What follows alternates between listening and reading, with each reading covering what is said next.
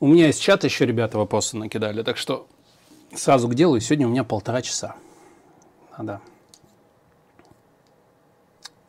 поставить сразу напоминалку, потому что мне кофе из носа надо сбежать будет. Сколько успею, столько отвечаю. Так. Привет.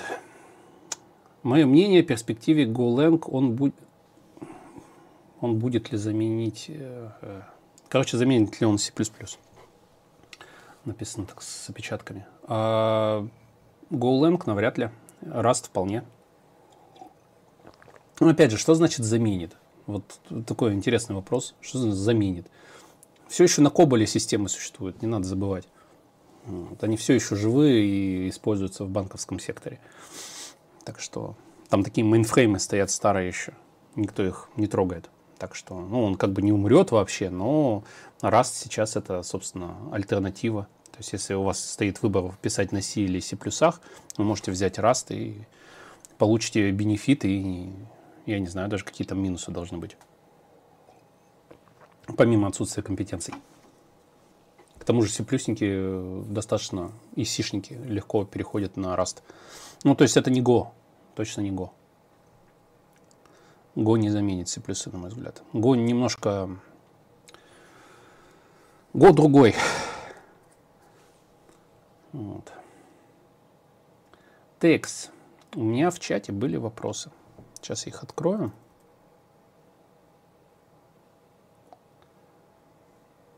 И поотвечаю сразу на них, пока других нету. По C++ я вроде сказал. Так, вопросы из чата. Чат у нас в Телеграме, который. Подписывайтесь, есть канал, есть чат. Так, сколько в день тратите на программирование, сколько в день тратите на работу? Я надеюсь, это не про разделение, я программистом работаю, поэтому вся моя работа это программирование. Не, ну если... А, я понял, если на программирование как на, на рабочее программирование, сколько на свои проекты или там еще что-то? Много. Все свое свободное время я трачу на это. Все, что не с детьми э, и семьей, все остальное это программирование, не только программирование. Много получается. Вчера я лег в час. Я мучился с пермишинами на докер из раста, чтобы их нормально туда прокидывать. Но там оказалось не только в расте дело. Вот, я в час лег. Последняя моя рабочая сессия была длиной часов 5 безостановочно. И это была только одна из сессий в день, когда я сидел и прям кодил, кодил, кодил, кодил. Не призываю мало спать, это такое себе гормоналка падает, все плохо, ничего хорошего в недосыпах нету. Но вот факт. Короче, я трачу очень много на программирование. Я еще с утра программирую, в течение дня программирую, вот вечером еще программирую. Так, как работать и развиваться, если ты семейный и есть быт, супружеские родительские обязанности, хлопоты, времяпрепровождения? Вот, собственно, это обо мне как раз. У меня двое детей, хлопоты, обязанности. Обязанности у меня по самые гланды просто. Иногда обалдеваю от того, как я вообще живу еще с этими обязанностями. Как это все строить? Ну, первая мотивация. Я знаю, это очень пошло звучит. Очень пошло. Потому что люди, к сожалению, ну, это мое мнение, почему это пошло начало звучать, что на мотивация на самом деле нормальная штука. Ну, то есть она есть, ее нет. То есть это можно сказать, очевидный факт. Ну, то есть, если вам ничего не хочется делать, наверное, у вас нет мотивации. Если вы как электровеник куда-то бежите что-то делать, наверное, у вас есть какая-то мотивация это делать. Все, объективно. По...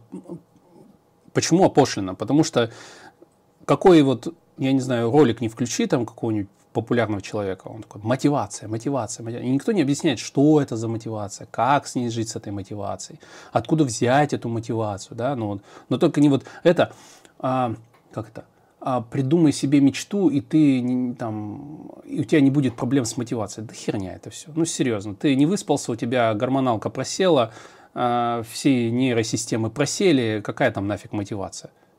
Ну, то есть, точнее, какая-то мечта и мотивация с мечтой. Да, забить и спать лечь, например. Вот. Но есть мотивация, которая более важная, например, не опоздать на самолет. Ну, тогда ты вскачешь, там, спал ты, не спал, вообще наплевать, короче, побежишь на самолет. Мотивация? Мотивация. Вот. Но говорить, что ты там, не знаю, вот эти вот меня высокопарные эти пустые слова просто, ну, не то что раздражают, они, ну, шум такой. Вот. А, я сейчас по мотивацию смотрю, ну как, не специально смотрю, но вот если попадаются материалы от ученых, еще от кого-то, я посматриваю. Есть э, ученый, сейчас скажу, как его зовут. Ну, популярен сейчас, ну, такой медийный такой ученый стал. Он профессор, все такое, у него своя лаборатория на английском. Я смотрю на английском просто. В России-то он, наверное, не сильно эм, популярен, а вот, собственно, эм, в России не очень популярен, а за рубежом популярен. Там на ток-шоу ходит все такое. Доктор Эндрю Хуберман. Ну, Хуберман, наверное, так читается. Короче, смотрел буквально вчера по поводу мотивации и допамина. Вот это интересная штука. Это, кстати, вот про... Я, я все про вот это совмещать с бытом и так далее. Это все в тему. Просто нужно понимать, что это... Знаете, если был ответ простой, да, то все бы, наверное, ни, никаких вопросов не задавали, все было очевидно. Типа, хочешь накачать бицепс, иди в качалку, качай бицепс. Ну, очевидно, да, то есть тут как бы... Ну, а тут ты задаешь вопрос. Вот у меня семья, быт, хочется еще как-то там развиваться, ну, как я это понимаю, да, вот, и э, как-то надо совмещать это все. А как это совмещать, когда, ну, ты и так замученный весь. Вот. Так вот, поэтому, ну, чтобы было понятно, что это я не отошел от темы, это все в тему. Просто тема глубокая и неоднозначная. Итак, вот мотивация, возвращаемся к ней. Мотивация и допамин. Я не ученый, сразу скажу, почитайте, посмотрите, там, с, с хорошими врачами поговорите, не знаю, вот эти вот профессоров, ученых посмотрите. Я вам так пересказываю в краткое изложение, потому что если у вас э, нет времени на то, чтобы это смотреть, когда вы там еще посмотрите, я вам хоть что-то расскажу. Короче, смысл его э, речи был такой. Э, есть допамин, вырабатывается он, ну, как считалось, э, он вырабатывается при эм, получении желаемого, достижении цели. Да? Э, крайне важный гормон, но оказалось, что он вырабатывается не при достижении цели. Э, точнее, он не связан с получением наслаждения от достижения цели. Проводили эксперименты на крысах, и крысы, которым давали еду, эм, замеряли их уровень там, допамина после того, как они поели. Вот. А потом одним, одной группе крыс э, подрезали какие-то там, не знаю, что там, железы или еще что-то. Короче, остановили выработку допамина. И оказалось, что они даже без вырабатываемого допамина, допамина все еще могут получать удовольствие от еды да, и так далее. То есть, это, то есть допамин это не гормон удовольствия, как некоторые считали, а он именно... Но, допустим, если при употреблении там некоторых веществ, наркотиков и прочего, крайне плохая штука, никогда не употребляйте наркотики, ребята, все такое. То есть, я думаю, вы разумные люди, сами это понимаете. Но смысл в том, что при употреблении тяжелых наркотиков э, э, всплеск допамина происходит э, многократный. Ну, типа там на 250% или более, там, на 400%. Вот. Э, такая как бы типа как бы генератор допамина. Поэтому э, наркотики вызывают такой всплеск допамина, что ничто не может их заменить. Вот, поэтому с них так сложно слезть, потому что э, желание получить вот этот всплеск допамина – это и есть зависимость. И это не только от наркотиков, это от сладкого, это от э, денег, если ты там э, пытаешься много заработать, еще чего-то. То есть но связано это было, все думали, что это связано с достижением именно цели. А оказалось, что, ну, то есть, если наркотики это химический э, процесс, да, то есть, э, то есть они на уровне биохимии организма дают этот всплеск. Опять же, не употребляйте наркотики, это зло, оно, оно вас убьет, ребят. Вот. Э, это я от чистого сердца говорю, как бы, ну, не надо, это плохая штука. Но я вам объясняю просто биохимические процессы. Так вот, потому что для меня это вчера как открытие было. Э, и смысл такой, что вот мы взяли биохимию и химию, да, а, И теперь берем наши процессы жизненные, да, когда вы там к чему-то стремитесь, там, не знаю, хотите заработать много денег, там, допустим, и вы к этому идете, заработали много денег, получили, допустим, всплеск этого допамина. А, но прикол в том, что ваша норма, она снижается со временем, и чем чаще у вас происходят эти всплески, тем, собственно, она падает, и в итоге вам это не приносит удовольствия больше такого. А, ну, точнее, нет вот этого ощущения, ощущения, нет вот этого всплеска. На химическом уровне нет всплеска допамина. И следующий момент. А чего же у нас тогда, как, как нам э, делать так, чтобы у нас э, уровень допамина, вот эти вот всплески, они были, ну, то есть они не уходили вниз как, э, в прогрессе, да, а они как-то нас поддерживали.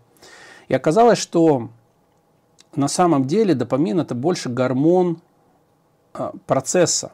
То есть важен, то есть если вы полюбите процесс, да, то есть вашу работу или вот э, само, сам процесс стремления к чему-то, да, то у вас уровень допамина, он также будет вырабатываться.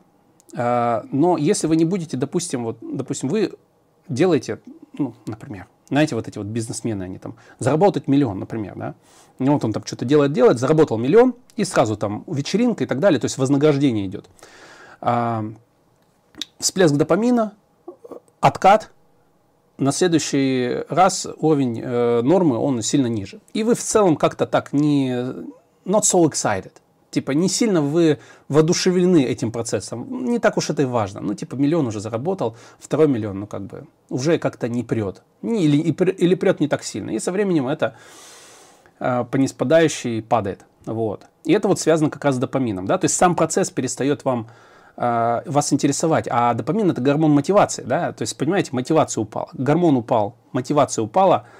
Соответственно, вам сложнее достигать какой-то этой цели. И смысл его слов был в том, чтобы научиться, ну, тут, да, сразу вопрос, а как мы научимся? Ну, тем не менее, я передаю как есть. Э, научиться получать удовольствие от самого процесса. У вас уровень допамина не будет скакать так сильно, если вы кайфуете просто от самого процесса. То есть вам не цель важна, да? Знаете, как это? Самурая важна не, не цель, а путь. Ну вот это именно ровно про это. И, кстати, вот как видите, научные там исследования это показали. То есть вы фокус, фокусируетесь на самом процессе, учитесь получать удовольствие от него, у вас э, уровень допамина, он плюс-минус становится каким-то нормальным, так скажем, условно говоря, нормальным для вас. У вас, конечно, будут просадки небольшие, но они небольшие, и от них легче отходить. И вот в плане достигательства, допустим, да, вот человек получил миллион, как, по словам этого ученого, лучше было бы распорядиться процессом этим? Взять паузу, то есть не праздновать это. Да, то есть, как бы вот вы дошли до цели, и не надо это праздновать, не надо отмечать, не надо себя вознаграждать, как обычно у нас. Вознагради себя за работу. Вот тут наоборот, что это пагубно влияет, да, из-за того, что вы убиваете свой допаминовый уровень. И получается, что нужно делать какие-то отложенные поощрения. Ну, то есть, типа, не надо покупать машину сразу. Ну, купи потом ее. Там когда-нибудь, чтобы у вас эм, на уровне психики не складывалась вот эта взаимосвязь, да, что типа сделал что-то, получил шоколадку, сделал что-то, получил шоколадку. Вот. И тогда у вас э, нормализуется уровень допамина, э, вам будет проще э, получать удовольствие от самого процесса, и вот это вот как раз-таки и будет поддержкой вашей мотивации. Вот. То есть, получается, нормализуя уровень допамина, вы будете в целом всегда excited about, то есть будете как-то воодушевлены вот этой целью, которую вы пытаетесь достичь, да, делом, которое вы делаете, оно вам не надоест, вы, может, не выгорите так сильно, да, и так далее. Вот, э, поэтому резюмируя вот это все, что я сказал. Первое, если вы идете к какой-то цели, фокусируйтесь на процессе.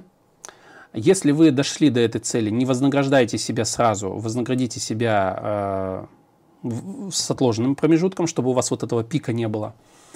А, ну и нужно, как по его словам, тоже убирать какие-то стимуляторы допаминовых всплесков. Это начиная там, не знаю, от еды, еще чего-то, я так понимаю. Но это уже не буду тут рассуждать. А, еще важный момент, интересный он рассказал, что э, оказывается, оказывается, всплеск допамина зависит от, допустим, а, испытываемой нами боли. Проводили исследования, и они показали, что каждый раз, когда, условно говоря, а, вас бьют там током, ну, по-моему, током они э, эксперименты проводили. Ну, это давно проводили эксперименты, тогда еще не было такое гуманное исследовательское общество, но тем не менее. А, током, если бьют, и постепенно повышая напряжение, что интересно, э, со временем это начинает даже нравиться. Ну, на определенных уровнях, конечно. Не призываю вас бить друг друга током, это плохая идея, ребята, это просто я описываю эксперимент.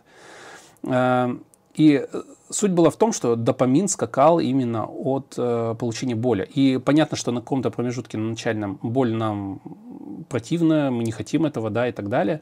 Но на каком-то промежутке времени это ну, как бы нравится начинает. Например, спортсмен, это я уже от себя добавляю примеры, например, спортсмен, да, то есть когда ты начинаешь, тебе влом, неохота и так далее, а потом тебе прям хочется в зал, тебе нравится вот эта мышечная боль и так далее, хотя, по сути, ты себя, не знаю, убиваешь там на этой тренировке, вот, и по, по сути, какое живое существо захочет пахать тогда в зале, но тем не менее ты стремишься в зал, потому что понимаешь, что потом тебе будет лучше. Вот, эм, это один из примеров. Э, закаливание также. Говорят, что моржам потом уже нравится, что, ну, как бы холод и так далее. Хотя поначалу я вот начал обливаться пипец. Ну, это страдание, боли и прям дичь. Но потом ты начинаешь как-то... Причем это не так, что ты встаешь с утра и такой, все, у меня сто процентов мотивации, я там куда-то побежал. Нет, это просто, как это сказать, ты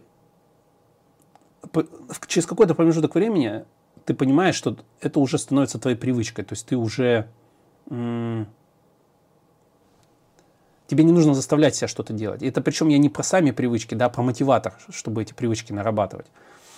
Вот, то есть потом, да, оно становится привычкой, но что такое привычка, да, и самое важное, какая мотивация у этой привычки. Поэтому вот такая вот история по допамин, мотивацию, и, соответственно, возвращаемся к вопросу, на который я начал все это рассказывать.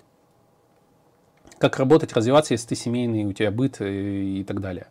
На моем собственном опыте нету какой-то мотивации, да, что-то делать, создать что-то. Соответственно, зачем напрягаться? Ну, типа, зачем? Чтобы что? Но как только у тебя появляется какая-то мотивация, причем, помните, я говорил, что есть мотивация от, к, я там, по-моему, в телеграм-канале писал и так далее на эту тему.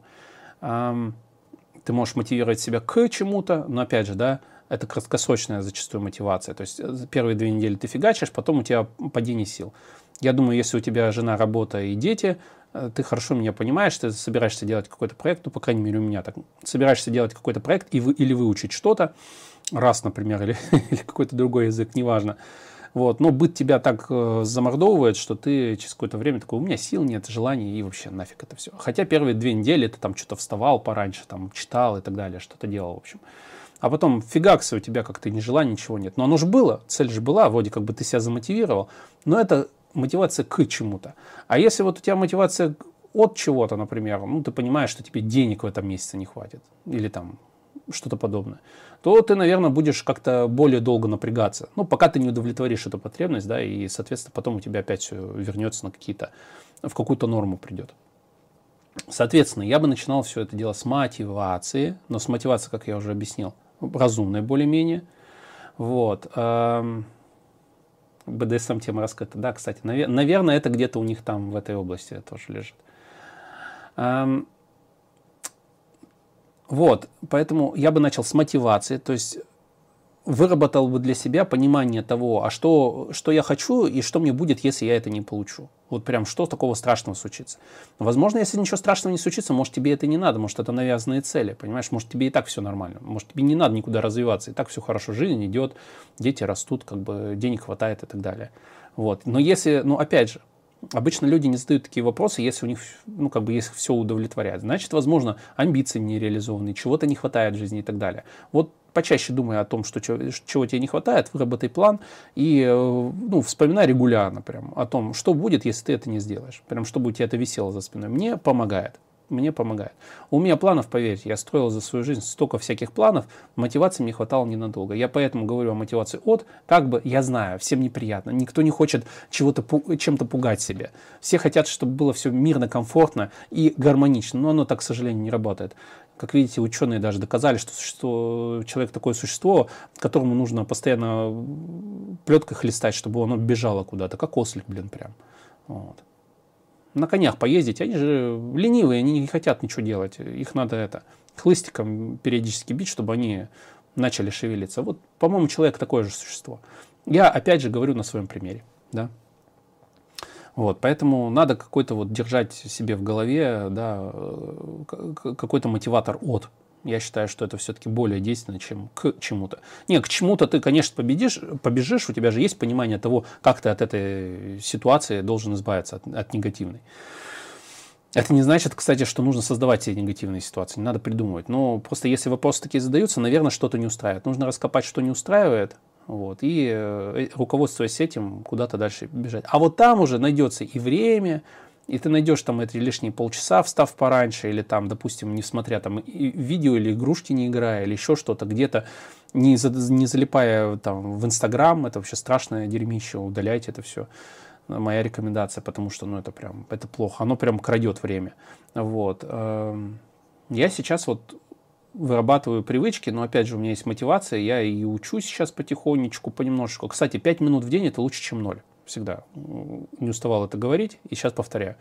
Что-то сделать за день в какой-то области, это лучше, чем вообще ничего не сделать. Каждый день по чуть-чуть, это лучше, чем ничего. Через какое-то время у тебя будет не, немножко чего-то, а так бы не было ничего. Вот, поэтому каждый день по чуть-чуть, но чтобы делать что-то по чуть-чуть, выкраивать эти там 5, 10, 20, 30 минут, это надо мотивацию найти в себе. Вот. Так, переключусь на чат. У нас час остался. Чай.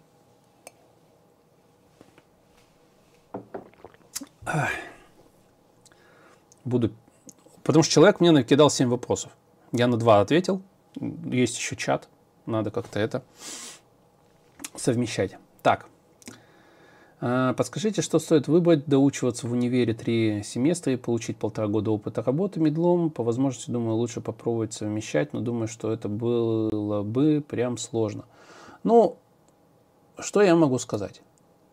Если вы уже потер... ну, потратили, потеряли, хотел сказать, оговорочки по Фрейду. Если вы потеряли время в институте. Если вы уже потратили какое-то время на институт, подумайте. Ну, то есть, во-первых, мне понравился один подход. Странно, понравился он мне. Я так учился, блин, в институте в своем дистанционно. Короче, смысл какой? А, есть, то есть, во-первых, совмещать в любом случае надо. Это первое, что я хочу сказать. Ну, то есть, работать надо идти как можно раньше. А, вот, все, это аксиома моя. Точка. Дальше. А по поводу оставаться, не оставаться в институте, ну, давайте по пунктикам. Ну, у вас жена, ребенок? Нет? Окей. Если жены ребенка нету, ну, раз вы в институте учитесь, я предполагаю просто, что вы молодой человек, вы мне этих вводных не давали, но я так додумываю. Если вы молодой человек, поверьте, времени у вас на все хватит. И учиться, и работать, еще на двух работах успеете работать. Это первый момент. Я вам просто говорю, как человек, который учится, двое детей, жена, работа еще проекты свои делать, поверьте. Ну, то есть вы недооцениваете свое время, а вот и мотивацию свою. А, то есть если бы у меня было столько времени, когда я был помоложе, когда у меня не было ни жены, ни детей, да, и так далее, я бы столько всего успевал за день делать. Но просто хотел ли я? Нет, я в игрушки играл, еще какой-то фигней занимался хоббими там и так далее. Вот. В зал ходил, там еще ну, зал это хорошо, да, но вот там все остальное можно было не делать, да, можно было не смотреть так много фильмов, не играть в игрушки в онлайн, да, и так далее. Поэтому тут вопрос мотивации, зачем вам это. А, если как бы, ну, вы можете и в игрушки играть, и работать, и в институте учиться. Вам не помешает ничему это. Еще время останется на девушек и так далее. Поверьте, как бы, ну, времени на самом деле больше, чем мы думаем. Вопрос, как мы им управляем. То есть понятно, что если вы там будете на работе работать 4 часа и потом 10 часов в игры играть, конечно, на институт у вас не хватит. Но можно же играть не 10 часов в игры, а часик, два, остальное время на институт тратить, например. Дальше, про институты и университеты, неважно, не суть, колледжи. Эм, ну, вы можете, если у вас вуз жесткий, там прям жестко надо ботанить, то вы можете поменять институт, никто не мешает. А, ну, вы уже год потратили, типа еще три года добить и, и все. Ну, потом визу будет проще получить или еще какую-нибудь там. Вдруг на госслужбу пойдете, кто вас знает. О, у нас там отсрочка от мобилизации, да, на основании дипломчика. Оба-на, оба-на, профиты пошли какие. Эм, дальше. Никто не, меняет, не мешает вам поступить в институт, где можно учиться слегка, то есть сдавать сессии там и все. Перейти на заочку никто не мешает. А, поступить на онлайн какое-то обучение, он там синергия обучает, не знаю, там еще какие-то вузы обучают, но в синергии просто там легко достаточно это все учиться и так далее. Я просто заканчивал, поэтому говорю. Я подбирал именно такое, чтобы я мог со своей семьей и детьми и бизнесом на тот момент еще и учиться. Ну, вот я подобрал, и как бы, ну ок, комфортненько все это пошел, меня не напрягало. Диплом зато есть. Ок. Сейчас на магистратуре учусь. Но я не ботаю, не сижу как бы в институте, да, по полдня. Естественно, я, такое бы я не смог вывести. Поэтому, ну, то есть просто пусть этот процесс идет, не надо на, на него сильно напрягаться. Поменяйте институт, если у вас жестко. Перейдите на онлайн обучение. Работайте, но самое важное, да, работать программисту надо сразу. Как только, как только пальчики выросли, можно начинать работать. Доучиться три семестра в жизнь может так завернуть или подкинуть варианты, что корочки нужны. А, ну вот как раз человек об этом говорит. Или кон- конторе на трубе, да, и, а их нет, и вот тогда э, грызть ногти и так далее. Да, я просто сейчас смотрю на это, если не относиться к, серьезно к институтскому обучению, то есть не возлагать на него надежд никаких, не, не задрачивать, не тратить туда сильно много времени и денег, да, то есть не идти в МГУ, там, платя там, я не знаю, сколько там, миллион стоит сейчас обучение в год, сколько, сколько оно стоит, неважно, вот, и не ботать там, ну, то есть не убивать себя, семью и финансы, там, не заставлять родителей тратиться на это все, чтобы потом идти в институт, и выходишь из института такой, блин, мы вложились там прям серьезно, подошли к этому, а нас типа обманули. Вот это обидно было бы. А если нет никаких особых ожиданий по поводу института, то чисто так, чтобы ну, корки были. Сделай, конечно. Сделай их и все, не парься. Просто не надо сильно много вкладываться деньгами и временем в это все. Ну, раз уж общество нам навязывает вот эту вот э, бумажку, ну, сейчас, сейчас получается, понимаете, работодатели это зачастую не, трав, не требуют бумажку, да, ну, для отсрочки от мобилизации это может понадобиться. Визы в какую-нибудь Германию или там США может это понадобиться, баллы даст тебе какие-нибудь, или в Австралию.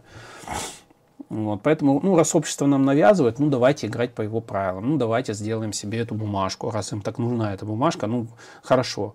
Там 4-5 лет быстро пролетят, там на онлайн-обучении – раз в семестр экзамены сдал, и все, там не сильно запариваясь, учишься, все. Зачем просто получать сразу качественно? То есть, не, если я учусь, то только там в МГУ. Зачем? Ну, куча вузов, где там на изи можно учиться. Вот. У меня вот такое сейчас отношение. Типа, что запариваться? Но институт это... Я все еще так считаю. То есть мое мнение тут и мой видеоролик, который был про институт, ничуть не поменялось. Все как было, так и осталось. Сейчас они пытаются пердят там что-то э, исправить некоторые вузы, некоторые вузы, там лаборатории делать и так далее, но это полумеры, на мой взгляд. Знаете, это попытка залатать тонущий корабль. Вот.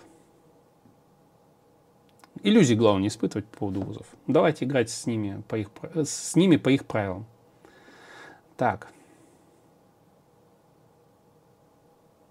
Здравствуйте, какие на данный момент есть перспективы пути развития C++ разработчика, опыт работы два года? Ну, слушайте, я не C++ разработчик, но как я это вижу, это игры. Игры или ну, есть все-таки вакансии на C++. Или раз какой-нибудь, ну, на нем тоже мало вакансий. Поэтому тут плюс-минус. Ну, Касперский там на C++ свою операционку разрабатывали. Еще кто-то что-то делает. Ну, в ней я, естественно, не рекомендую идти, да. Ну, игрушки делают на C+ кто-то там World, World of Warcraft, э, World of Tanks, э, ну, вот компания вся эта, WoW, она же, у них на C++ там много чего написано. Поэтому вот, такая перспектива, я считаю. Почему нет? Кому интересно, всегда работу найдет. Кто хорошо в этом шарит. Так, Доброго дня. Хотелось бы услышать твое мнение. Как ты думаешь, какая карьера лучше, горизонтальная или вертикальная? Как определить свои потребности во власти? Да никак не определяй, попробуй. Устройся, на... попробуй по вертикали пойти. Понравится, отлично, не понравится. Никто не мешает откатиться. Просто вообще, ну, рекомендация при, таком, при таких экспериментах не терять навыки. То есть оставаться все-таки в разработке, и потому что потом придется восстанавливаться. Зачем? Ну, чтобы параллельно какой-то проектик все равно шел, именно с точки зрения разработки, чтобы ты всегда мог в резюме свичнуть это. Поменять, что я был тем лидом на я был старшим разработчиком. Так, чик, и все. И ты, ну, ты не совал, так и было, просто параллельно и тем лидом работал, и разработчиком. Все. Если захочешь стереть из своего послужного списка это мрачное пятно в виде темлидства. А если понравится, пойдешь дальше.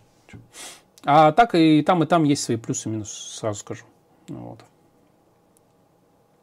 Я как-то натемлидился по самой гланды. У меня нет цели развиваться туда, но меня там тянут периодически в эту область. Ну, потому что навыки есть, все такое. Вот, поэтому часто говорят или пишут там, вот, тем лидом, тем лидом, тем лидом. Ну, в принципе, я уже как-то это, мне уже пофиг, если честно. Но я просто понял для себя, вот еще прикол какой. Неважно, как устроен рынок, э, у меня есть э, мой собственный план, ну, то есть я не собираюсь бросать разработку, а все остальное неважно. Кем я работаю, неважно, я все равно буду работать на, на том языке, на котором я считаю нужным. То есть я все равно все свои проекты буду пора, постоянно пилить параллельно, кем бы я ни работал, там, ведущим, тем лидом, директором, неважно. Но я буду продолжать пилить свои проекты. Это была моя ошибка, когда я собственный бизнес делал, я полностью в управление ушел. Да, я восстановился быстро, но, блин, 6 лет, за 6 лет можно было очень много в эту голову впихнуть. Хорошего, интересного. Я там пропустил какие-то технологические сдвиги и так далее, а можно было бы очень много крутых штук сделать. Вот, поэтому вот так. Поэтому пробуй, не бойся пробовать. Ну, главное, не бросай разработку. Но опять же, если разработка уже опостылила, и ты хочешь менеджером, тогда, конечно, нафиг разработку, иди в менеджера. Причем не важно, что ты будешь менеджить разработчиков или продажников. Те же манагерство интересно. Вот. Ну, короче, вот такая рекомендация.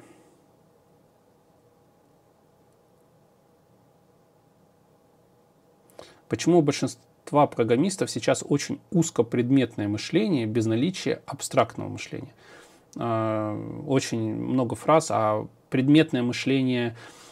А, ну я предполагаю, что это речь о том, что они на практике могут что-то делать, а в теории не понимают все эти концепции, паттерны. Это. Про, этот, про это вопрос был.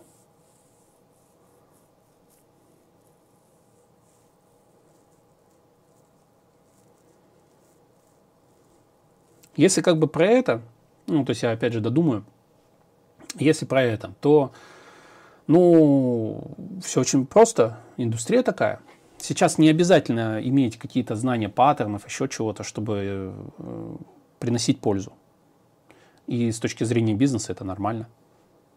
Вот. Я понимаю, что да, нам всегда хочется, чтобы код был максимально чистым, чтобы все было по фэншую и так далее и тому подобное. Но если бы так все было, если всегда все делали по фэншую и разработ... к разработке допускали бы только людей, которые все хорошо супер знают, у нас бы разработки вообще такой не было, как сейчас.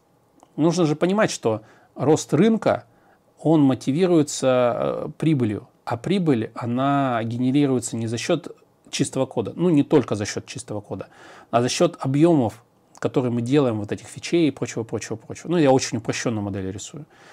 И получается, что чем быстрее мы вводим в бизнес новые функции, которые позволяют ему зарабатывать, тем больше этот бизнес нанимает программистов.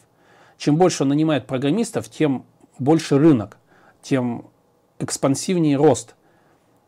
Чем быстрее происходит рост рынка, тем больше дефицит. Чем больше дефицит – тем больше зарплаты. Поэтому программисты сейчас до хрена зарабатывают, потому что их нужно много, но их всегда недостаточно. Вот. Это такая, ну, общая схема. Соответственно, в данной схеме качественный код, он зачастую не нужен. Нужен просто код. Недаром огромное количество индусов пилит огромное количество говнокода в крупные корпорации, и всем ок. Потому что эти крупные корпорации, им наплевать на качество кода. Вы поверьте, если там никакого драй нету, если там просто скопированы куски кода. А поверьте мне, во многих корпорациях индусы именно ровно так и пишут. Что нам нужно? Э, новую кнопочку, только красного цвета. Мы возьмем, скопируем полностью эту кнопочку, вставим ее же и просто поменяем слово цвет. Но будет все просто. Сколько надо? 10? У меня вопрос. 10 просто таких же. Там ни, ни, ни о какой логике, драй вообще близко нету. То есть о, каком абстрактном мышлении мы говорим? Там, там, там не абстрактное мышление, там на уровне ну, мне сказали 5 кнопок сделать, я просто взял, скопировал 5 кнопок. И это я только о кнопках говорю. Понятно, что в, в плане логики там вообще одиш, одишка может быть. Как вам, ну, знаете, типа это. Я в свое время, мне отдали с жалобой сайт, я, по-моему, рассказывал даже эту историю. Я еще молодой программист был. Отдали сайт на доделку, говорит, Коль, сайт тормозит. Вот прям вот открываешь сайт, грузится долго прям хостинг в Екатеринбурге, все, то есть что так долго. Открываю сайт, смотрю логику, я сразу понял, там просто такое дерьмище ужасное просто. Ну, какой-то, какая-то сайтодельная компания там, или фрилансе, а девочку наняли, я не помню, или мальчика, не суть, неважно. Короче, кого-то они наняли, он там налобал этот сайт. Сайт выглядит, ну, как сайт, как сайт, там, меню, там, каталог товаров, что такое. Захожу вовнутрь и понимаю, что вот там вот меню, у них древовидное меню с категориями продуктов, там их, не знаю, там сотни. И у них как бы запросы, они рекурсивно вложены друг в друга к базе. И у тебя получается, я даже посчитал запросы, я, я почему запомнил эту историю. Я, запо, я просто вставил везде подсчет запросов, сколько их там на это меню делать. 666 запросов. Это адская была, адская хрень была. Во всех смыслах. 666 запросов на то, чтобы отрендерить меню э, к базе. Ну, естественно, у них все тормозило. И это только меню. Как бы там еще вообще-то каталог товаров был и так далее. Вот. Поэтому в, в таких случаях, конечно, это ай-яй-яй плохо. Вот. Ладно. Поэтому, почему вот, я говорю, потому что как бы бизнесу наплевать. Вот. Он платит деньги не за качество кода, а за реализованные фичи. Это первый момент. Вот и все. Вот, вот и ответ. Все идет от, от денег, от бизнеса. По поводу личной ответственности программиста, насколько ему это интересно, расти и так далее, тут вопроса не было, поэтому тут ничего говорить не буду. Свое мнение, но мое мнение, что если тебе нравится профессия, так коротко, то, конечно, нужно в ней расти, развиваться и все такое, но, слушайте, многим это нафиг не нужно. Поддерживаю ли я это? Нет, я как бы, я свое ремесло люблю, поэтому стараюсь в нем развиваться. Так. Теперь я с чата переключусь на вопросы в чате в телеге, вчерашние. Но я уже чувствую, что я не успею на все ответить.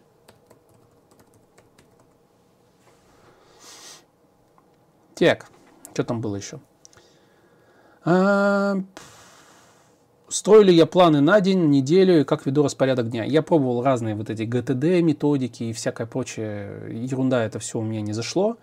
Распорядок на день я не строю, у меня есть какие-то критичные дела, которые нужно сделать, я их записываю, у меня тудуист стоит, я туда просто записываю, что там завтра в 11 там встреча или там завтра во столько-то там какое-то дело надо сделать. И самые критичные задачи записываю, ну типа вот нужно там налоги заплатить, нужно еще что-то заплатить, вот. То есть что-то, что не забыть. У меня просто напоминалка, и я каждый день ревью этот список и смотрю, что, что, что я там забыл, это делаю. Ну, или что-то откладываю, пофиг. Ну, от, не, не успел, не успел, как бы наплевать. Ну, то есть я не переживаю из-за того, что какое-то неважное дело я за ней не успел. Оно там в списке у меня в, в посоченных лежит и все. Я никак не, это не, не делаю. У меня единственное, что я поставил недавно трекер привычек, потому что, как я уже сказал, я вроде как начинаю разбираться с мотивацией, вроде как оно дает свои плоды, а, соответственно, мне самому интересно подбадривать себя, видя, что у меня какие-то привычки начинают множиться, ну, то есть как бы укрепляться. Вот, я поставил такой трекер, просто когда получается, делаю, мне это приятно. Вот. А так, я пробовал разные системы планирования, но я понял одно, что вот бизнес у меня был, когда задач было просто уйма. Я просто, у меня там, у меня башка болела к концу дня. И график постоянно переполнялся. А, я пробовал ежедневники, я пробовал вот этот GTD, приложения разные, там, Anydo там и так далее и тому подобное. Но выходило так, что я целый день фигачу, фигачу, фигачу. На следующий день у меня столько же дел, я все фигачу, фигачу, и они не заканчиваются вообще никогда. Я понял одну простую вещь, что наша жизнь, а, ну то есть если я даже все закончу, прилетит что-то новое, что-то случится, еще какая-нибудь ерунда произойдет. Вот, и это просто жизнь. Я понял, что это, это обычный процесс. То есть всегда будут семейные дела, там то ребенок заболел, то там это надо купить, то то сделать, то туда зайти, то тут зарегистрироваться, налоги, еще какая-нибудь ерунда. Бизнес у тебя не бизнес, неважно, это всегда будет, это постоянный поток дел, который на тебя валится неконтролируемо. То есть это хаос, и твоя задача в этом хаосе не то, что контролируемый хаос, тебе выжить в этом хаосе. Ну, просто как бы, чтобы какие-то из проблем не усугубились так, что они тебя похоронят под собой. Вот. И поэтому нужно просто не забывать какие-то критично важные дела делать. А все остальное вообще наплевать, хоть упланируйся. Все равно времени ни на что не хватит. Вот моя философия сейчас. Вот. Но начинаю замечать, что, ну вот если у меня, опять же, да, вот если вот там сегодня не случилось ничего, то есть не, мой график не перевернулся на 180 градусов, то в целом есть какие-то отрезки времени, допустим, с утра я встаю, там развез детей там по садикам, школам, все, я прихожу домой, я понимаю, что я работать еще не хочу, вот именно на рабочую задачу. Иногда хочу, тогда сажусь, делаю рабочий проект, если я не хочу, то я сажусь учиться обязательно. То есть я сажусь, у меня тетрадь, ручка, я, собственно, от... у меня есть темы, которые я хочу изучить. Я сажусь и начинаю их изучать. Даже если у меня не получается, я не отчаиваюсь, я откладываю эту тему, понимаю, что вот сейчас не врубаюсь, завтра, значит, врублюсь, на следующую тему переключаюсь, но моя задача там каждый день учиться. Вот у меня такая задача есть. И пока вроде как получается. Но опять же, это от мотивации идет, а, ну и распорядок дня, ну я понимаю, ну то есть я прислушиваюсь к себе. То есть когда я вот не хочу, вот я вот прямо сейчас рабочий проект делать. Или учиться вообще, вот по, учиться по программированию сейчас не прет. Я там, у меня есть психологические книжки, еще что-то. Но в основном по программированию меня прет, поэтому тут проблем нет. Тут вообще никаких проблем нет. Соответственно, вот так вот я делаю. Так, дальше с телеги вопросы. Реально ли чисто программировать на работе? Обычно же работаешь на, над задачей с, в существующем проекте, где есть Legacy, задача работа с тестировщиками, аналитиками, коммуникация с отделами, или у вас не так? Какой у, у кого проект, какие обязанности, сколько реально программируете и как? Ну, как бы, кто сколько программирует, это я же не знаю, я ему это, со свечкой не стою. Эм, то есть я много программирую. По поводу, ну, опять же, на вопрос на основной, реально ли чисто программировать на работе, э, я постепенно прихожу к мысли, что вот в реалиях обычных коммерческих компаний, у которых есть дедлайны, что-то периодически горит и всех что-то не успевают, наверное, нет.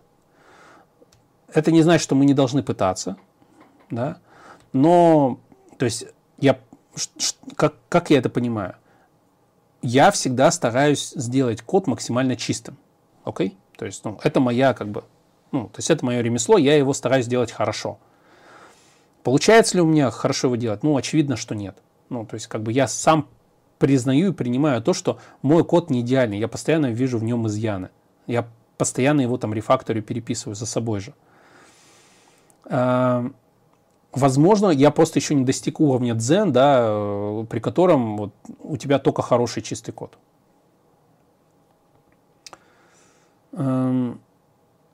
Далее.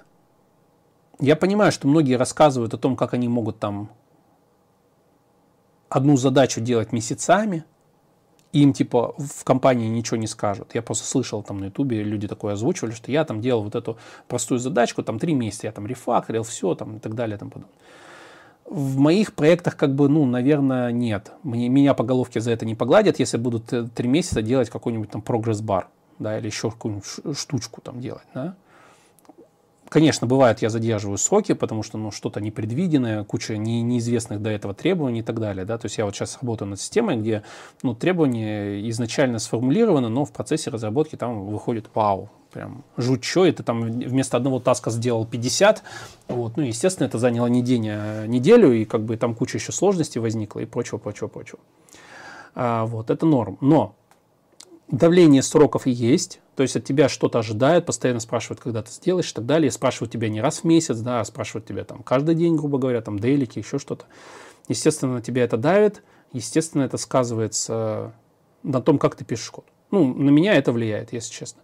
Это не значит, что я прям говнокожу, да, ну, типа над балы там все что-то сделал. Но, допустим, есть же такая методика TDD, да? Я не то, что все впишу по TDD, да, но иногда я ее использую. то есть, когда сначала тесты пишешь, да, а потом все остальное. Обычно я наоборот делаю. И не всегда я пишу тесты. Не всегда там все можно нормально протестировать. Ну, не для всего кода это подходит. Я понимаю, это может быть как отмазка звучит. Вот, и надо как бы лучше стараться еще что-то там придумывать, да, ну вот не весь код у меня там очевидно покрывается тестами. Ну, то есть я понимаю, что мне, чтобы там тест написать на это, это нужно потратить еще столько же времени, сколько я эту фичу писал. ну, там это много, там, допустим, времени придется потратить. Но иногда я использую там TDD, да, еще что-то. А, то есть я стараюсь как бы делать э, работу хорошо, но вот по TDD, допустим, ты написал тесты, написал код, его отладил, отладил, отладил, отладил. Экстремальное программирование, если читали книгу, какая методика там предлагается? Вот как раз тесты пишем, потом делаем вообще вот лишь бы работало. Самая первая итерация это вообще просто захардкоженный вывод. Потом мы это все модернизируем, улучшаем, и вот у нас так несколько итераций улучшения, и у нас типа все становится хорошо. Но вопрос, дойдешь ли ты до этого хорошо, да, потому что улучшил, улучшил, улучшил, улучшил, код-то сложный, допустим. А вот код оказался сложный. Да, может быть, э, декомпозиция какая-то плохая, да, но бывает, что вот, ну, сложный модуль.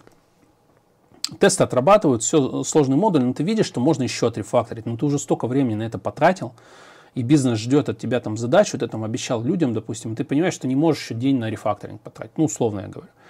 Вот, и, и, ну, и как бы я могу сказать, что я там чистый код пишу? Ну, нет. Ну, как бы, я, да, я его там 10 раз отрефакторил, да, за эти, ну, эти экстремально программистские итерации сделал, да, он покрыт тестами, как бы все. Доволен я кодом? Не, недоволен. Я прям пишу туду, отрефакторить. Ну, то есть я понимаю, что над этим кодом надо еще посидеть, его еще перелопатить. Может быть, у меня знаний не хватает, вполне допускаю. То есть я все еще развиваюсь, учусь, и как бы у меня нет каких-то наработанных навыков. Есть вот э, дядюшка Боб рассказывал о такой штуке, как э, ката – ну, как бы это не его придумка, там есть сайт Катас, э, код, Кати, код Ката, что такое. Короче, программирование ката погуглите или э, лекцию дядюшки Боба на эту тему. Смысл такой, что у вас есть какие-то типичные задачи, которые встречаются, и вы нарабатываете руку, то есть э, подход к решению этих задач собственно, на кодворсе э, самое ценное для меня, допустим, что не сделать задачку, наплевать, это как бы, ну, там, голову поломал, сделал, это ерунда.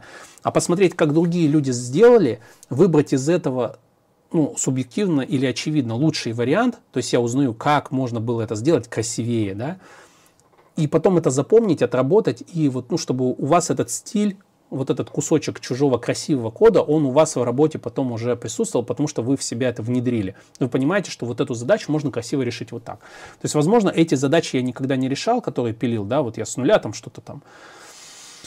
Нетипичная задача, ее как-то там накорябал, отрефакторил, но я понимаю, что некрасиво, то есть, ну, чуйкой своей, там, эмпирическим опытом, да, понимаю, что нужно еще сделать многое, но над этим надо сидеть и думать, как это сделать красивее. А найти такое же решение красивое я не могу. Соответственно, ну, да, это мне нужно в себя загрузить, может быть, еще дополнительно энное количество какой-то теории, да, чтобы это все еще улучшить. Вот. Но это сколько времени я потрачу. Соответственно, ну, будет ли бизнес ждать, не будет. Соответственно, вот это давление бизнеса, оно, естественно, сказывается на качестве кода. Я считаю так. Вот. Я понимаю, что есть какие-то там места, где люди рассказывают, как они там могут там месяцами заниматься. Ну, я вот в таких компаниях никогда не работал. То есть у меня всегда от меня что-то требовали постоянно. На делике ты постоянно отчитываешься, как ты что сделал. Там, ты не можешь сказать, ребят, ну вот я написал модуль, а теперь недельку на рефакторинг мне. Или там месяц на рефакторинг. Ну, типа, ну, в какой компании в тебя не кинут стулом за это?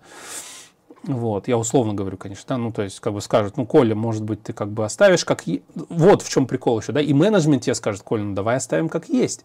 Ну, как бы, давай как-то рефакторить потом, потом. Вот, вот это вот рефакторить потом, тесты потом, вот это все потом. Я слышал на протяжении, там, своих 20, там, или уже 22 лет, там, стажа, блин, просто бесчисленное количество.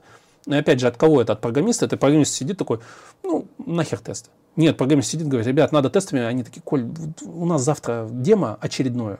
У нас там через день демо. Это я американский проект вспоминаю, стартап. У нас каждый, там, каждую неделю демо. Наплевать вообще на тесты, просто захерач нам 150 фич. Вот, вот тесты потом. Тесты потом. Плохо, плохо. Вот. Ну и, конечно же, кто-то скажет, так зачем в такой компании работать, там бла-бла-бла, бла-бла-бла. Ну, это такое кудахтание, знаете, на уровне, типа, я выше этого, я не буду там работать, э, заберите свои грязные деньги. Конечно, нет. Денег побольше мне сюда в карман. Не хотите тестать, не надо. Продажная сучка, да? Эх, вот он я какой. Ну, короче, ладно, я по что, про реалии. Э, в реалиях я рад, что есть программисты, которые могут крутануть хвостом. Вы тут плохо пишете, я ухожу, а я ухожу, э, и, и как бы с вами я работать не буду. Но не знаю, я как-то вижу, что рынок все-таки он больше приземлен к бизнесу и рефакторить месяцами там что-то. Не знаю, я такого ни разу не встречал. Но слышал, периодически слышу от людей такое. Ну а чтобы писать сразу идеальный код, это, ну, это надо какого-то быть супер уровня, я не такого уровня, сразу скажу. Вот. Какой-то супер идеальный код, который вообще потом сам за собой рефакторить не будешь. То есть он все, он уже просто идеален. Что вот даже у тебя на code review ни один из там, условно говоря, 10 senior ов не может даже придраться ни к одной строчке твоего кода. Вот такой код я писать не умею, что вы понимали. То есть я сижу, как бы я напишу код, и я же сам себя отпинаю за этот код. Отрефакторю его и отпинаю еще раз. И потом еще отрефакторю, и еще раз напинаю себе. И когда я это все доделаю, я пойму, что я написал говно, которое еще бы надо порефакторить. Ну, типа, ну, то есть даже если я буду, не буду знать, что мне с этим кодом, что с ним не так, я буду все равно как-то немножко недоволен. Ну, типа, наверняка там какая-то какашка застряла. Ну, что-то такое. Может, я самокритичен? Так. Это я на вопрос из Телеграма отвечал, да. Так. Теперь в чат в Ютубе. У нас осталось полчаса. Так.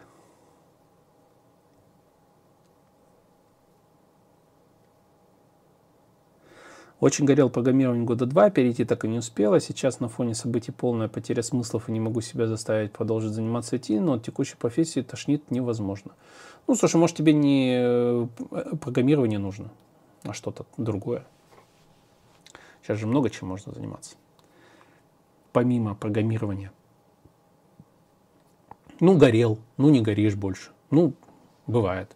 То есть это или у тебя ну, нету задач, которые тебя воодушевляют. Или я все с английского перевожу, мне нравится слово excited, то есть типа, как бы взбудоражен чем-то, воодушевлен. Вот. Или тебе нафиг программирование не нужно.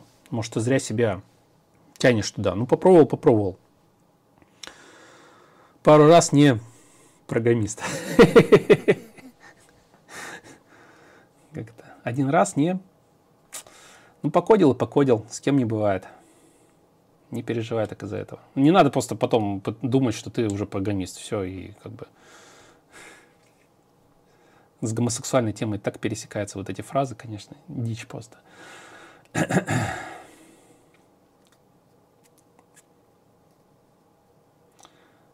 Может, ты не программист на самом деле. Может, у тебя не такая ориентация. Может, ты там... Ну, это шутки, понимаешь, да, без обид. А, ну, просто, ну, я серьезно на самом деле говорю. То есть ты попробовал, два года ну, потратил на это, окей, не горишь, значит не то, попробуй еще что-то. Дети так спорт пробуют, какие-то хобби, ищут себя. Поэтому не зацикливайся. Что думаете о работодателе, имя которого начинается с последней буквы алфавита?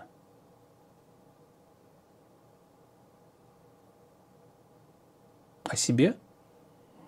Я о себе хорошо думаю. Но я больше не работодатель. Вы про Яндекс, что ли? Ну, что я о нем думаю? Я много о чего о нем думаю. У меня и знакомые работали, и ученики мои, и сотрудники работают, по-моему, даже несколько человек в Яндексе. Вот. Мне Яндекс пока не интересен. Последний мой диалог с... А вот, кстати, вчера тоже рекрутер из Яндекса там, ну, не из Яндекса, из какой-то компании, там, которая в Яндекс нанимает, писала. Но я просто вспоминаю предыдущие э, собесы э, в Яндекс. А, и вот комплекс моих убеждений, он, я, может быть, не прав, да, то есть, может быть, где-то там и нормально, но он был такой, а, чтобы пойти на работу в Яндекс, вам нужно, а, работать в офисе. Я такой, в смысле, нахрена? э, вам нужно закрыть свою ИП. С ИП нельзя. Я такой, «А зачем мне закрывать ИП? Я тогда еще на зарубеж работал. Как бы зачем мне закрывать ИП? Денег Сербран же хвастался в своих интервью, что в Яндексе они платят чуть ниже рынка, потому что это же Яндекс.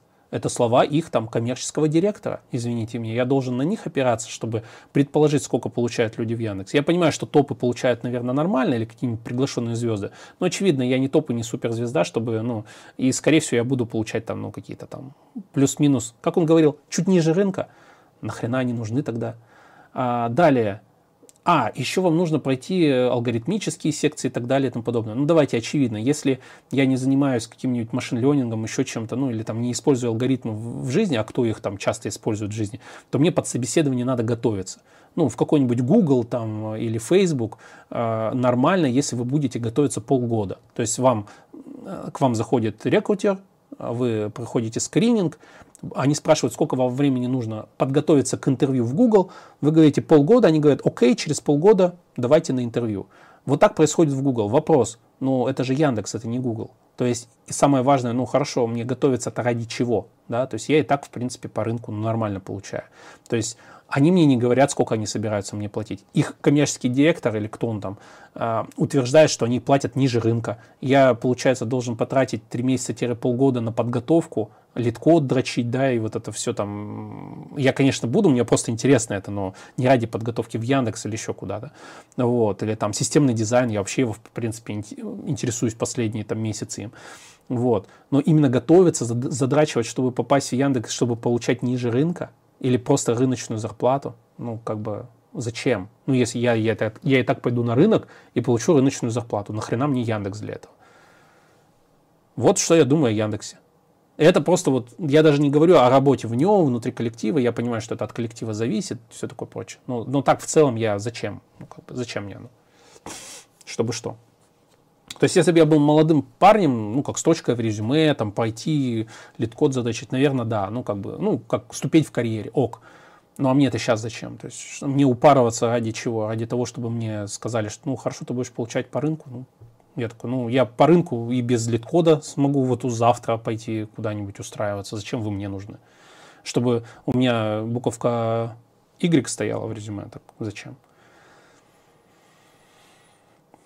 То есть мне на собеседование куда-то попасть не проблема. То есть мне не нужна строчка в резюме, чтобы меня просто пригласили. А дальше уже все равно по скиллам. Вы же меня как бы все равно будете э, опрашивать.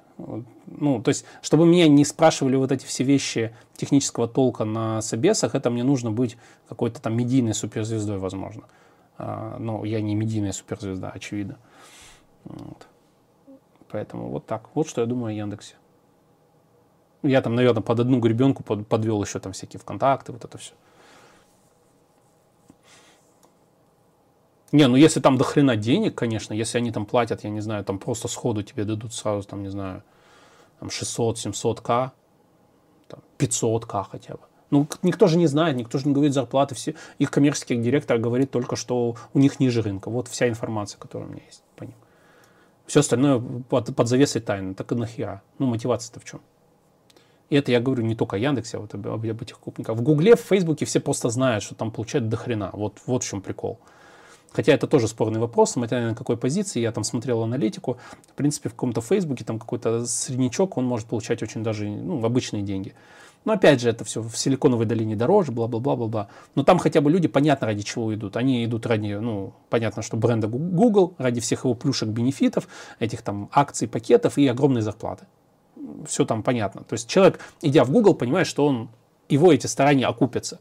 С точки зрения Яндексов, ВК там, и дальше по списку у нас, ты такой, зачем? Ну, типа, что я получу? Какой бенефит? Ради чего мне стараться?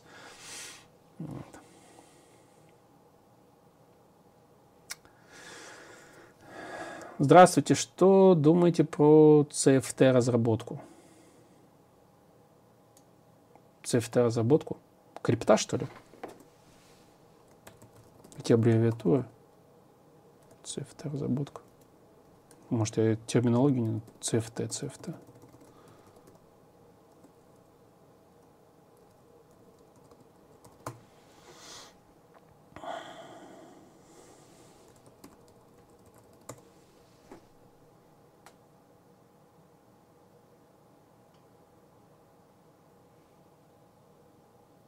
Центр финансовых технологий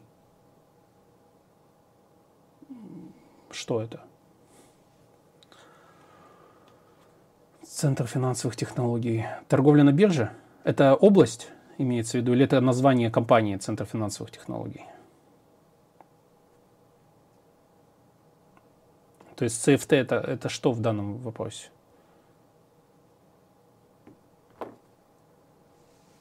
Или это CFT?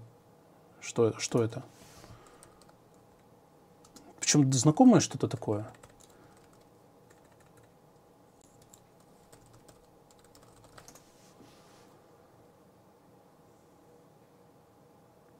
Ну, какой-то CFT банк, я вижу, Центр финансовых технологий. О чем вы просто?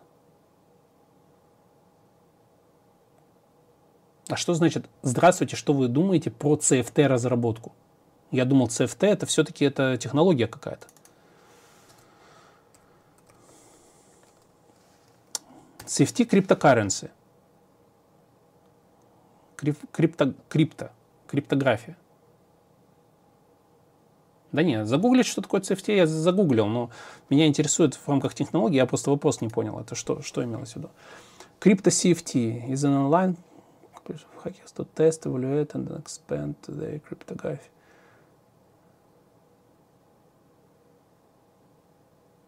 CTF, что ли? Нет, тут CFT, CFT. Это не, не, не CTF даже.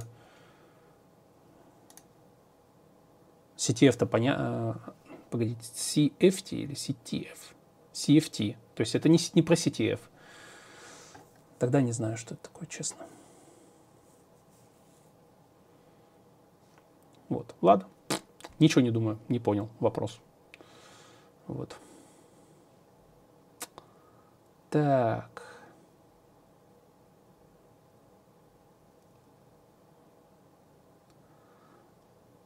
Почему вы фронтом, работая на реакте, решили развиваться в плюсы и раз, как можно развиваться во фронте? Ну, я в плюсы не развиваюсь, я не C++ разработчик, я развиваюсь в Rust. А, я уже говорил, что на работе была задача, ну, раз мне давно нравился просто, я потому что, ну, мне нужна сложность была фронт меня больше сложности, ну, как бы я не, не мог найти на фронте большую сложность, чем то, что я делал на последний момент. Я понимаю, что, наверное, куда-то можно было податься там в разработку движков, но это уже C++, если мы про ноду говорим. Но даже это C, C++, как бы это уже как бы не JS-разработка. Вот. А мне хотелось больше сложности, поэтому я хотел куда-то больше в бэк уйти, вот. ну как вернуться в бэк, так скорее. Вот. А раз меня всегда интересовал давно уже, я уже год или два назад стримы делал по расту. Вот, пытался в это дело влезть. А на последней работе просто задача стояла, которая требовала реализации именно на расте. И я, собственно, на нем ее и реализую. Вот. Во фронте развиваться можно разными способами. Отвечая на вопрос, как можно развиваться во фронте. По-разному. Вот. И вот вопрос следующий, там, какую самую сложную программу вы в последнее время разрабатывали, я сейчас ее и разрабатываю на расте. Пишу.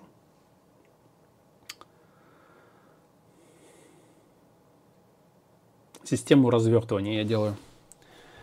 Так. Чего и куда развертывание не скажу. Я не знаю просто, что по NDA мне можно говорить, а что нельзя, поэтому лучше, знаете, говорить меньше, чем сказануть лишнего. 22 года стажа, почему вы работаете в России, не решили поехать в Европу и были подобные мысли? Мысли были, ряд причин. Ну, то есть, я не тот разработчик, у которого, который там 7 пядей во лбу, и который, ну, то есть у меня с 25 лет уже ребенок, да, то есть, соответственно, с 20, начиная с 25 лет у меня есть определенные потребности в реализации моего ребенка. Мы с женой к реализации ребенка очень внимательно относимся. А мы пожили там какое-то время на югах, да, там на Филиппинах, э, в, не, в Непале пожили немножко. Вот, то есть, ну, как бы пожить под пальмами, это мы пробовали, удаленно работая. А мысли периодически были поехать в Европу, всегда считали, э, ради чего? Ну, конечно, у нас была иллюзия по поводу того, что там все здорово, красиво и так далее. Последнее время смотришь в телевизор, в, в интернет и понимаешь, что, наверное, там не все так красиво.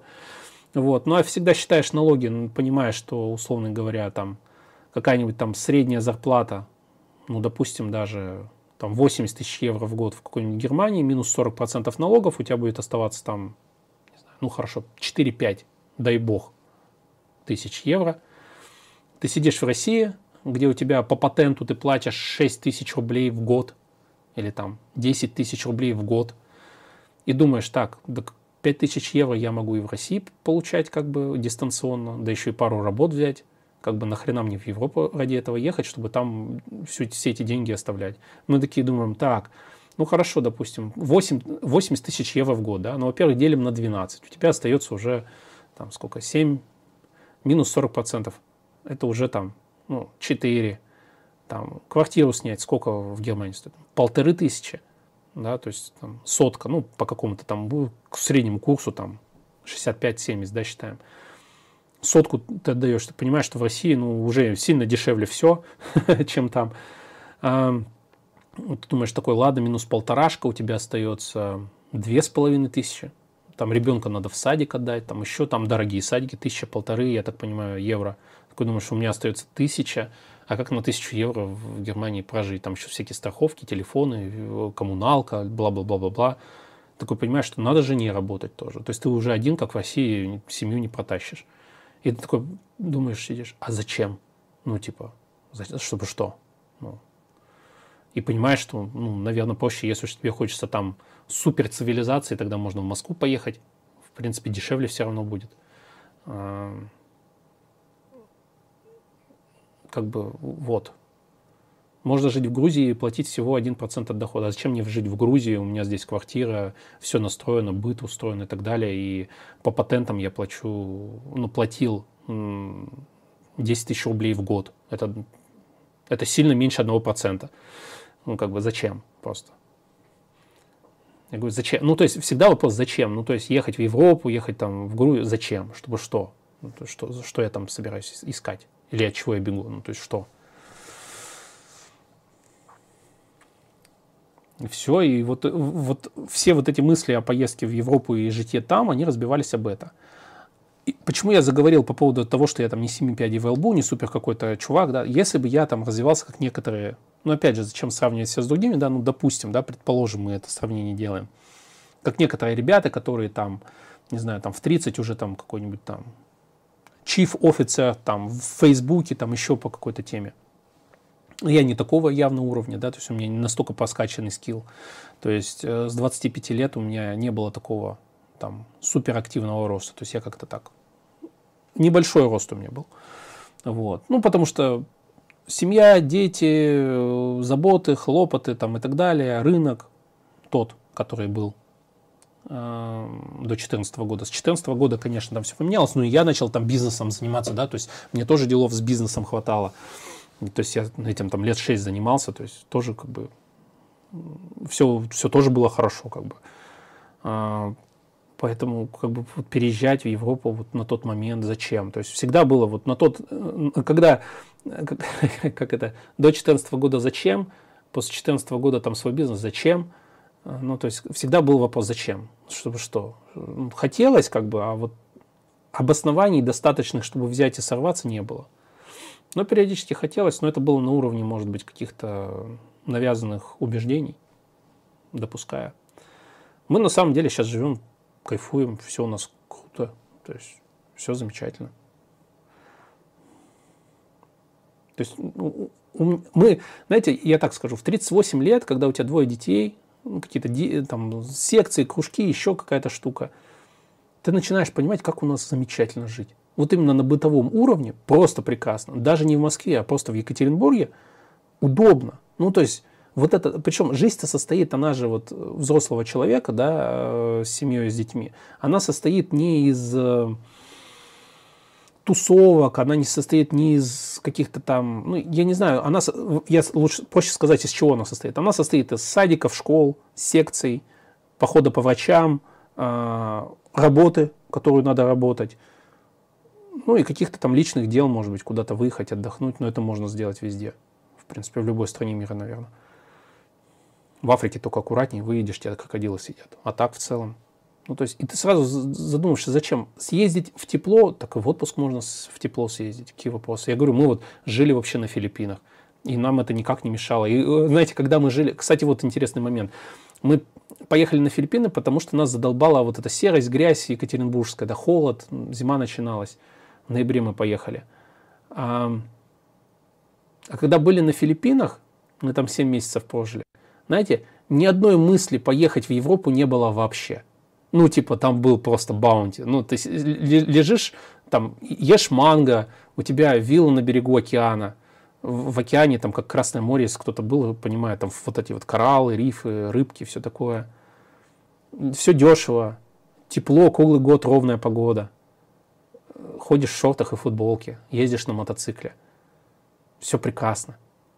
Какая нахрен Европа? Зачем тебе США? Что тебе... Из США и Европы туда приезжали старики жить просто, ну, доживать пенсию свою. То есть, то есть наверное, все-таки от потребности, от неудовлетворенности жизни нам хочется куда-то в другое место. Но когда у тебя вообще все замечательно, вот, ну, я говорю, вот в Филиппины, съездите в Филиппины, или Таиланд, там, я не знаю, в Таиланде не был, вот, и вы поймете, что как бы в целом нахрен эту Европу. Ну, типа, ты получаешь там свои 5 плюс э, тысяч баксов в месяц, работаю дистанционно. Я вообще, знаете, э, тоже говоря вот об этом, я хочу сказать, нахрена все поперлись в Грузию, Узбекистан и Казахстан, и Таджикистан? Зачем? Таиланд, Филиппины, ребят, come on. Ну, типа, если вы уж вы собрались сваливать, так, ну, свалите в какое-то красивое, теплое место. Зачем вам ехать? Зачем ехать в эти, сейчас теперь уже перенаселенные иностранцами страны? Зачем? Едьте в Баунти, едьте там в бананы кушать, там дешевле даже будет. То есть зачем вот... Причем, то есть зачастую же сваливают э, люди, которые не обременены там детьми, да, ну, зачастую. Так тем более вообще легко билеты купили в один конец, уехали на какие-нибудь Филиппины, там виз не надо, ничего не надо. А, визу покупаешь на год, она стоит что-то там 100 баксов. Все, и чао, какао. У меня это товарищ просто собрался в Казахстан. Я говорю, нахрена ты в Ты один, у тебя ни девушки, никого. Зачем ты поехал в Казахстан? Я говорю, поедь на Филиппины, в Таиланд поедь, на Бали, ну, на Бали там с визами сложнее, да, ну, поедь куда-нибудь туда, во Вьетнам съезди, ну, ты как бы никогда нигде не был, говорю, поедь вот туда, ты там кайфанешь, как бы, там де- денег много не надо, дешевле, чем в Казахстане квартиру снимать, уж всякое, ты там виллу на берегу океана снимешь просто за эти деньги, там за двадцатку, я не знаю, сколько в Казахстане сейчас там цены подняли. Ну, то есть, зачем? На Филиппинах жить сильно дешевле, чем в Екатеринбурге даже. Сильно дороже, дешевле.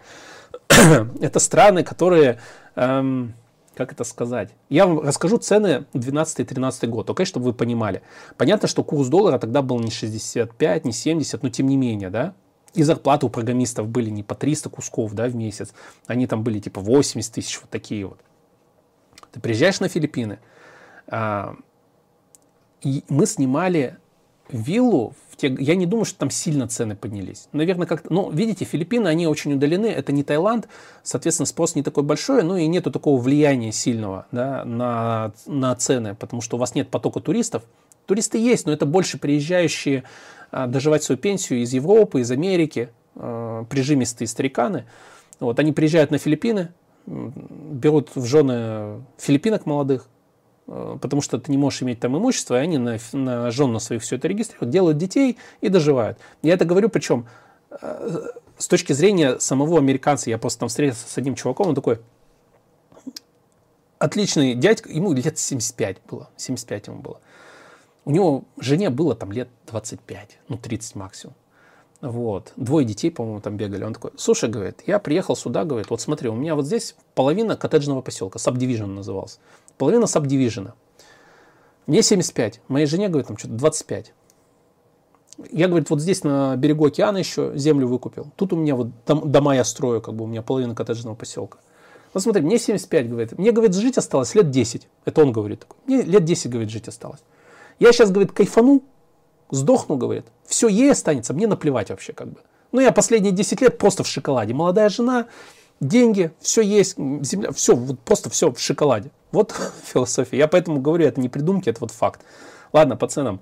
12-13 год был, мы снимали, что-то у нас, э, курс был песо, песо, там филиппинские песо, 0,8 к рублю, да, то есть чуть-чуть ниже рубля. То есть, соответственно, 1 рубль ты мог там, 0,8 песо взять. Э, мне как-то надо было ТО э, байка сделать, ну, что-то там, прокладки, вот эта вся хрень. Э, я, байк там я купил. Я купил его за 15 тысяч песо. 15 тысяч песо, соответственно, 0,08 по тем временам умножайте. Это был байк типа нашего Ижа. Ну, такой классический, обычный мотоцикл.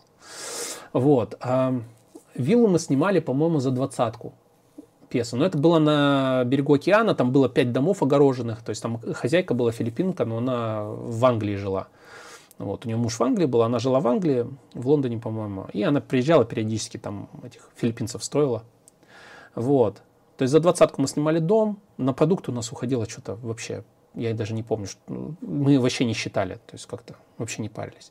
Причем там в этом городке маленьком Думагета была вся инфраструктура. То есть там кафешки европейские, потому что шеф-повар из Америки, у которого итальянское кафе, который жал руку Армстронгу, он э, открыл кафе свое в этом городке. И ты приходишь и ешь там итальянскую пасту, например. Болонезе у них говно, конечно, потому что консервов нормальных не было.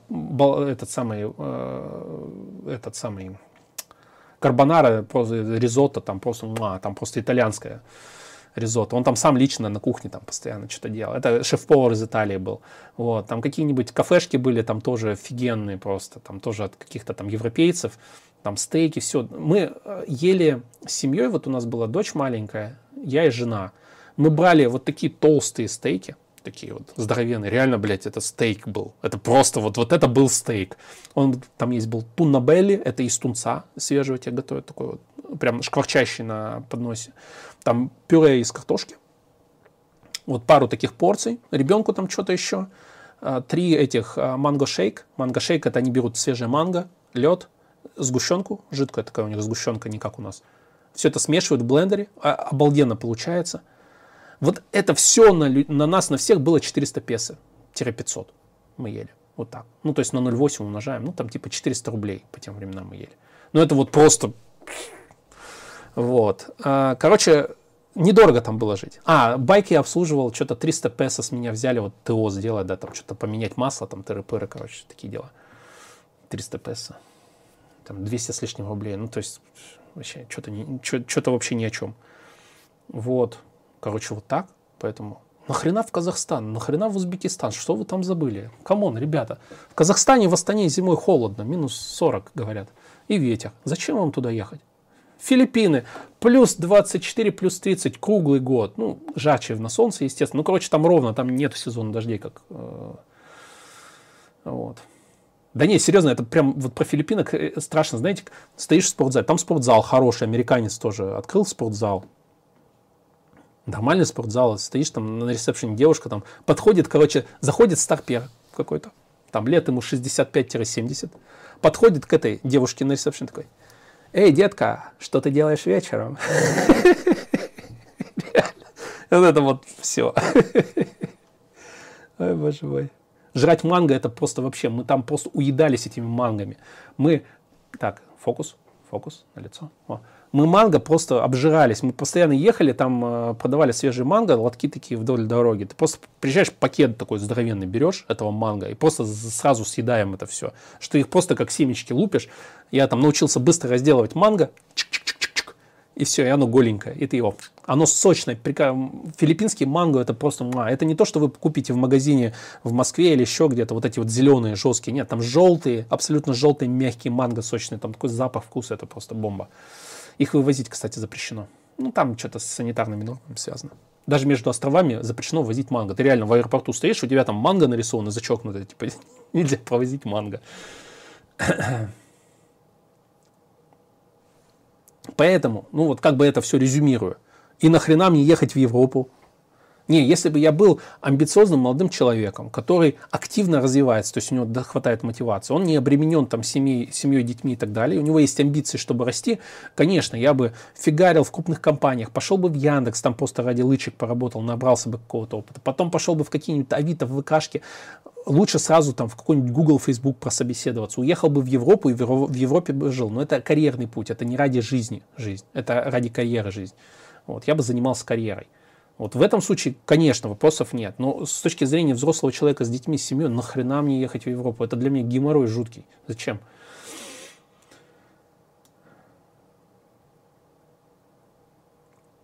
Так, у нас 5 минут.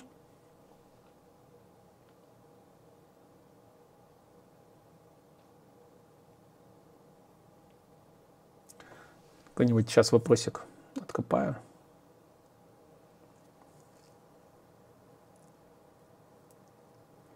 Почему в России или СНГ никто не способен создать свою операционную систему? Касперский создает свою операционную систему с нуля. Вот, это заблуждение, я могу сказать, что никто не может. Они делают.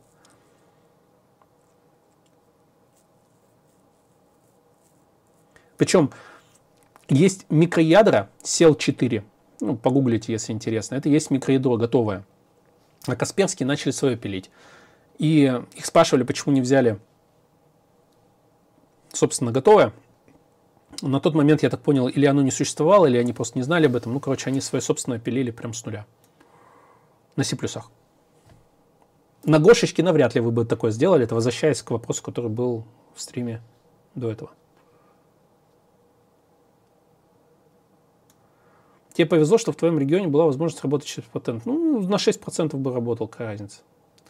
А что, в каком регионе нельзя работать через патент в России? Мне просто интересно. Я знаю, что где-то они дорогие просто, но а где их прям нельзя, чтобы было в России-то.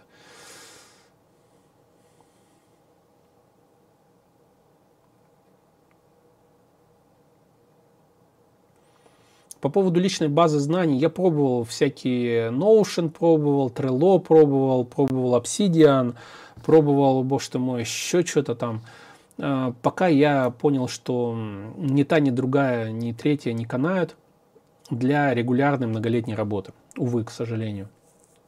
Я вот этот вот Zettelkasten пробовал, ну, на Obsidian, собственно, он по Zettelkasten сделал.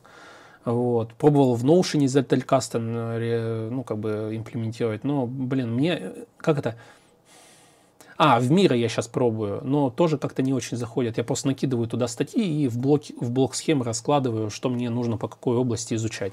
Мира пробую, но это тоже полумеры, она не сработает, я уверен. Так, лишь бы просто не, за, не забыть что-то. Поэтому пока нету вот того, чтобы меня удовлетворяло, к сожалению. Оно все как-то забывается. Туда накидал кучу задач, забыл. Там операционку поменял, потом сюда накидал, потом с сотовым идешь, я знаю, обсидиан есть на сотовом. Ну, короче, как-то вот не складывается у меня. Но нужно, нужно. Прям знаний куча, статей, ну, кучу нужно прочитать. Ну, блин, вот что-то все как-то с базой знаний у меня через зад.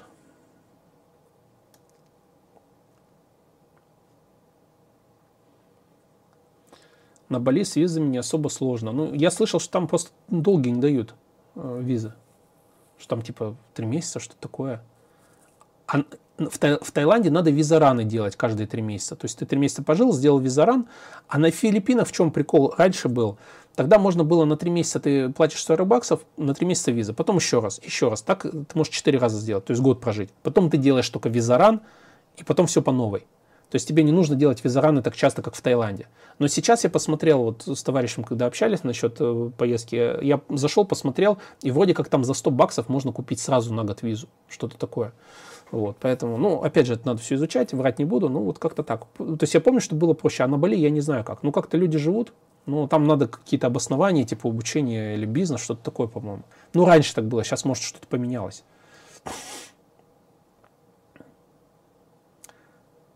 Почему едут в Грузию? Потому что без визы год можно жить близко к дому, проще с языком. В целом, если не выбирать столицу, то жилье дешевле, проще в НЖ получить. Так вы описали все, что на Филиппинах можно сделать. Ну, а с языком, что, программист там, hello, my name is, дайте мне вот эту булку, может сказать, остальное вот не наплевать. Ну, опять же, я говорю, я просто не понимаю, ну, типа, Съездите в Таиланд, съездите на Филиппины, на Бали, отдохните нормально. Да, деньги те же, как бы. Зачем в Грузию-то? Она не резиновая. Тбилиси не резиновый. Зачем туда напихиваться?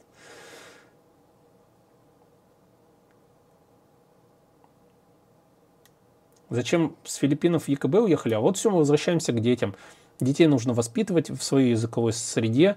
Нам это очень важно, поэтому мы вернулись, собственно, чтобы ребенок рос в России. Язык и окружение очень сильно влияют на подрастающее поколение. Там, к сожалению, нету э, такого количества не,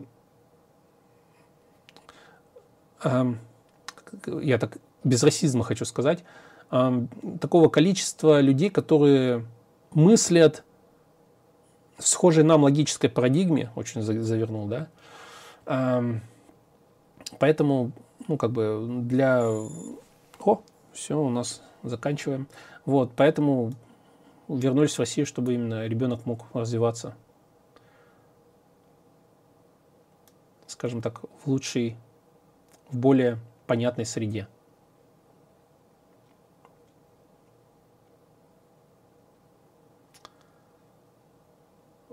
На Филиппинах жили в Думагетте. Крайне рекомендую. Только не надо туда это паломничество устраивать. Очень хороший городок. Ну, мы были там в Сибу, в Маниле, но так, проездом только. Манила мне не понравилась. В Маниле, да, вот последняя история так. Сейчас э, пойду уже. В Маниле мы, короче, прилетели. Это было наше первое такое дикое путешествие. Мы просто билеты купили в один конец, прилетели. Сутки летели. Через Пекин, Гонконг. И, короче, в Маниле приземляемся. Ночь, короче, уже темно, там час ночи что-то. Я не помню. Короче, поздно. Может, вру, может. Ну, короче, поздно, темно уже было. Ну, там раньше темнеет, конечно. Вот. приехали уставшие, все там разгрузились, душ приняли, и нас, как обычно, попело. И мы пошли на улицу.